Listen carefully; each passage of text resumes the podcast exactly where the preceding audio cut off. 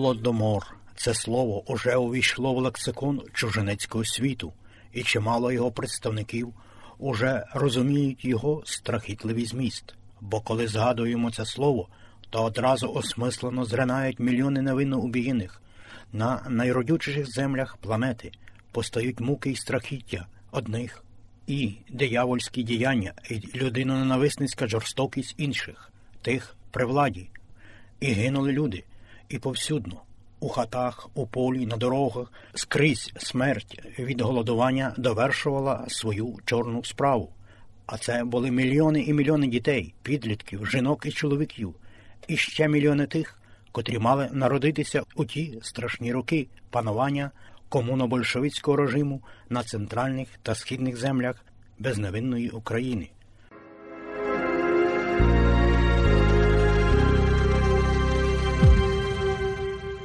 Коли мова заходить про книги, то неодмінно находить думка про книжку Криваві землі Європа поміж Гітлером і Сталіним Тимоті Снайдера. Саме цей відомий західний історик зробив значний вклад у пізнання минулого, зокрема і комуністичного терору. Свої дослідження він зафіксував саме у згаданій вищій книзі. Серед іншого, пан Снайдер щодо написаного ним зазначає. I feel responsible. I'm a historian of Eastern Europe. I've written on this zone between Berlin and Moscow, between the Baltic and the Black Sea before. Я почуваю себе відповідальним. Я історик зі східної Європи. Я багато прочитав про цю зону поміж Берліном і Москвою, поміж Балтикою і Чорним морем. І я добре розумію риси і особливості найбільшої світової катастрофи в історії модерного заходу, яка мала місце тут. Це є Голокост, совітський терор і все таке інше. І коли я все це побачив, тоді я зобов'язався розповісти про все те, чому це було і чому це з людством сталося.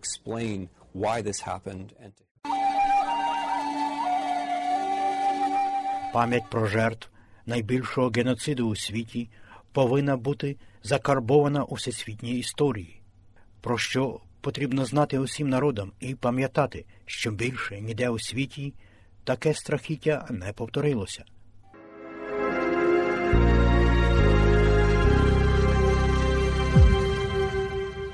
На наших рідних землях стали розповідати про голодомор, який тепер називаємо геноцидом після грудня 1987 року. На жаль, однак тоді з'явилися статті в багатьох засобах масової інформації, розпочались наукові дослідження, пошуки документів в архівах, і спочатку мова йшла тільки про великий голод, коли він досяг піку у 32-33 роках минулого століття. І вже згодом згадали, зокрема, про 1921-23 роки і голод у 46-47 роках минулого століття. І вже згодом, через 9 років, від перших офіційних згадок про голодомор в Україні 26 листопада 1998 року указом президента України було встановлено, що кожна четверта субота листопада це День пам'яті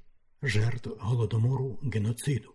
У травні 2003 року Верховна Рада України офіційному зверненні до народу України визнала голодомор 32-33 років актом геноциду. Однак слід згадати також, що це рішення було проголосоване лише з мінімальним результатом, але необхідним у 226 голосів. Тут, мабуть, вартує і згадати, що велику роль в цьому відзначенні зіграли дослідження відомих уже усьому світові Джеймса Мейса та Роберта Конквеста, які в своїх роботах доказали, що голодомор відповідає загально прийнятому визначенню геноциду. А Генеральна асамблея Організації Об'єднаних Націй 2003 року поширила свою заяву, у якій визнала голодомор 32-33 років, цитую, національною трагедією українського народу. А факт геноциду українців сталінським режимом у 32-33 роках було офіційно визнано рядом країн світу. Серед перших були Австралія, Угорщина, Ватикан, Литва, Сполучені Штати Америки.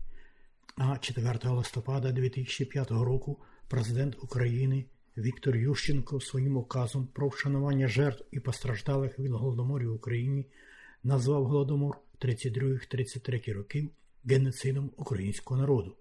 Саме за поданням президента Верховна Рада України 28 листопада 2006 року ухвалила закон про голодомор 32-33 років Україні, у якому голодомор відповідно до Конвенції Організації Об'єднаних Націй від 9 грудня 1948 року про запобігання злочину геноциду та покарання за нього кваліфіковано як акт геноциду українського народу. Згідно зі статтею 2 Конвенції під дефініцією геноцид мається на увазі будь-яке здіяння, яке вчиняється з наміром знищити повністю або частково яку-небудь національну, етнічну, расову чи релігійну групу як таку.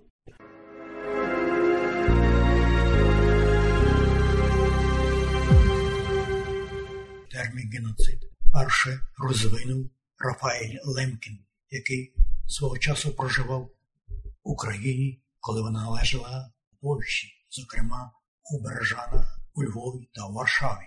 How is it that in all the thousands of years of history this one thing is Рафаель Лемкін був професором права, і саме він лобіював делегатів в Організації Об'єднаних Націй прийняти конвенцію про запобігання і відповідальність за злочини геноциду. The General Assembly approves the Annex Convention on Рафаель Лемкін був першим західним науковцем, який вивчав цю людську трагедію, яку ми тепер називаємо голодомором геноцидом, що відповідає духові і букву Конвенції про геноцид 1948 року. I have escaped from the Nazis. You must understand. Свій глибокий аналіз правник і науковець Лемкін виложив в короткому трактаті Радянський геноцид в Україні. I want that we should not rest on the А далі давайте послухаємо Таню Захар'як, дочку світлої пам'яті Тетяни Черевань Волинець, яка народилася 12 лютого 1924 року на Полтавщині і відійшла у вічність 21 січня 2017 року. Про свої переживання у ті страшні години вона розповідала своїм дітям, зокрема і Тані Захар'як, яку давайте послухаємо далі, яка розповідає про те, що розповіла її мама, свідок голодомору геноциду на українських землях. Тетяна Червань Волинець. Я народилася у старовинному селі Глинськ у Полтавській області у 1924 році. Доня найстарша патріотичним батькам Матвієві та Хамійці Черевань з козацького роду. Народилися в родині ще дві доні Галя і Соня та сини Грич та Іван. Мій батько та його родичі не погодилися вступити до колгоспу, і так на святвечір у 1933 році комуністи призначили цілу родину на знищення. Мали арештувати мого тата Матвія, а він тік на Донбас, де почав працю у вугільних шахтах, думаючи, що зможе помагати нам з пачками та грішми. Прийшли до хати проксірна бригада на святвечір 1933 року. Вони прийшли з кріслами та спеціальними метальними прутами, що також називалися штричками. Ними штрикали землю в хаті, а в стодолі і також у хліві. З хати забирали все, усю живність, навіть з печі витягнули пиріжки, які мама пекла на свята, і взяли маленьке горнятко з зернятками, а стані забрали корову, телицю і свиню, і усе зерно. Мама просила, щоб хоч корову не брали, щоб було чим діти будувати, а один з катів вдарив її в груди крисою. Вона впала на сніг непритомна. При вході навіть плід валили і забрали дошки, щоб не було чим піч запалити. Коли бригада відійшла, мама встала, прийшла до хати, обняла нас і в розпачі заридала Діти, мої діти, чим тепер буду я вас годувати? На щастя, вони не знайшли яму, котра була далі від хати, ще й до того прикрила верство снігу, де було ще трохи картоплі та буряків, що врятувало нас до Великодня. Той сам день, як на нас напали, також обграбували мого діда Якова Череваня. Їх також засуджено на знищення. Живністю стало чим раз гірше. Мама навіть міняла свою білизну за дуже малу кількість поживи. Ми їли травичку, бур'яни, трохи закопаної картофлі, гнилі сливки і лушпиння від картофлі, смоктали кисточки, які впали на землю від зубів птах. Нігде не було нічого з'їсти. Бідна мама ходила до річки шукати остричу, та коло річки рвала фасець, як могла знайти. Навесні почала кропива вилазити. Ми ту кропиву позривали не тільки в своїм городі, а також в сусідськім і робили зупу. У нас росло дерево березок. Ми на тім дереві обірвали все листя, сушили його, а потім з потовченого листя і потовченої полови пекли пляцки. З початку червня 1933 року вмирає маленька сестричка Соня, а тиждень пізніше немовлятко Іван.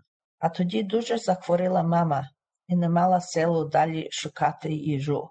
11 липня 1933 року, якраз перед святом Петра і Павла, мама встала з ліжка і вийшла на двір. Вертаючись до хати, впала в сінях і не могла встати. А я була дуже напухла і немічна, так і молодша сестра Галя, і ми не могли мамі помогти, щоб маму поставити на ноги. Якось я дісталася до сусідки, вже старша жінка, котру ми кликали баба Галька. Вона прийшла до нашої хати, та з великим зусиллям ми доправили мою дорогеньку маму до тапчана. Вона на тим тапчані положилась боком. Я думала, що вона заснула. Так вона заснула на вічний сон. Я не знала, що вона померла, і підійшла до неї запитатись, як вона чується, але вона не відзивалася. Цей сам час мій братчик Грицько лежав на печі, бо на дворі було чомусь досить зимно. Чую, він хропе, викінчується. Я вже знала, що він умирає, бо чула, як Соня умирала, також так хропіла. Тоді я з криком пішла до бабці і діда, батьків моєї мами, і розповіла, що сталося. Вони прийшли з сином Левком та поховали маму Грицька. Не мали чим труну зробити. Маму Грицька обвинули полотном і похоронили їх в садку. Яму загребли, але на могилу Христа не поставили, бо цього комуністи не дозволяли.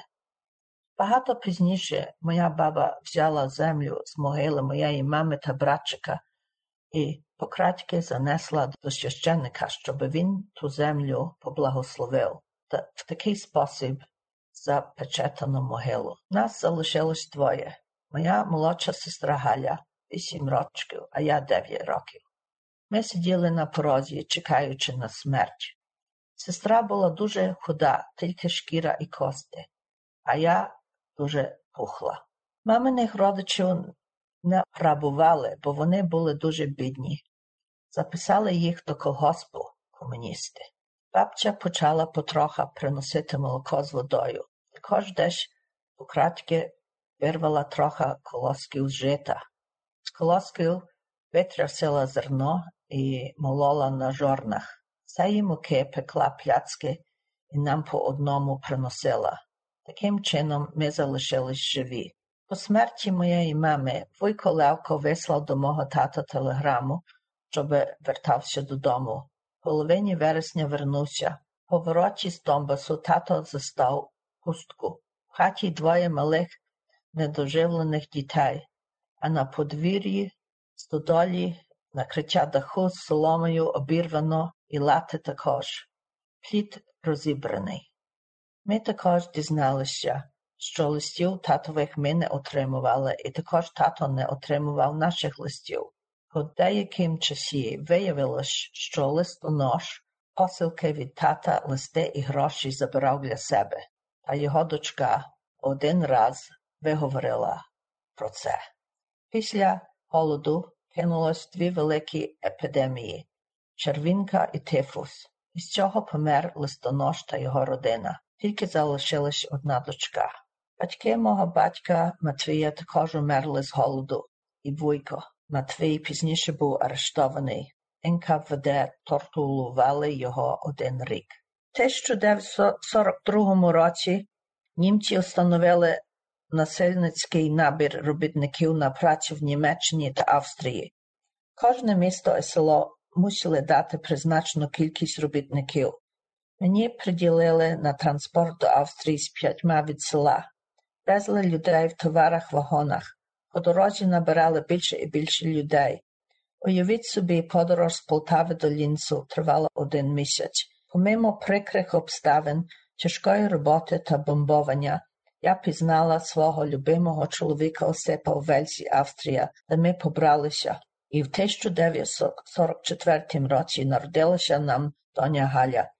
В 1949 році кораблем Вустер Віктор ми приплили до Австралії до Аделяйди, Порт Еделайд, де ми опинилися і де народилися ще дві доні Тетяна і Ярослава. Так там ми жили в Аделяйді до 1985 року, коли ми перенеслися до Мельборну.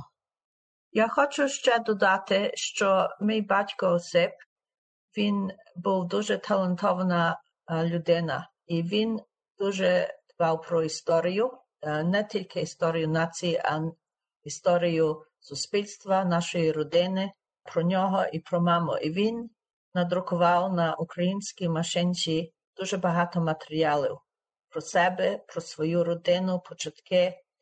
Він пішов до армії, що він робив в Австрії, як він пізнав маму, як вони приїхали до Австралії. Він написав книжку одну для мами і про маму, про себе, про наше життя в Аделяйді, про суспільне українське життя в Аделяйді, тоді про Мельбурн і Вікторію, і він також дуже багато мав зв'язок з людьми по цілій Австралії і написав дуже багато про Лігу Вільної України, про ОУН і так далі. І він також приготовив книжки про мене, про мою старшу сестру Галю і про молодшу сестру Славку. І ми маємо дуже-дуже багато матеріалів про історію українського суспільства Австралії і про нашу родину. І ми є дуже вдячні, що мій батько 10 років приготовляв ті всі матеріали.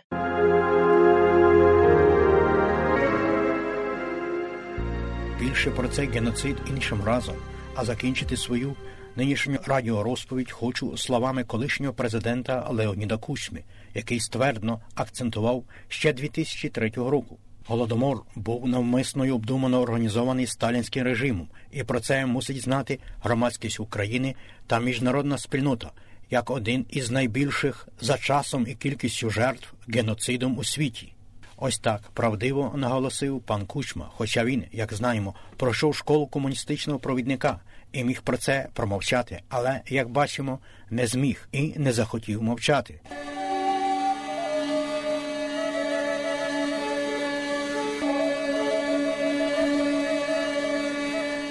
Богдан Рудницький. SBS Ukrainian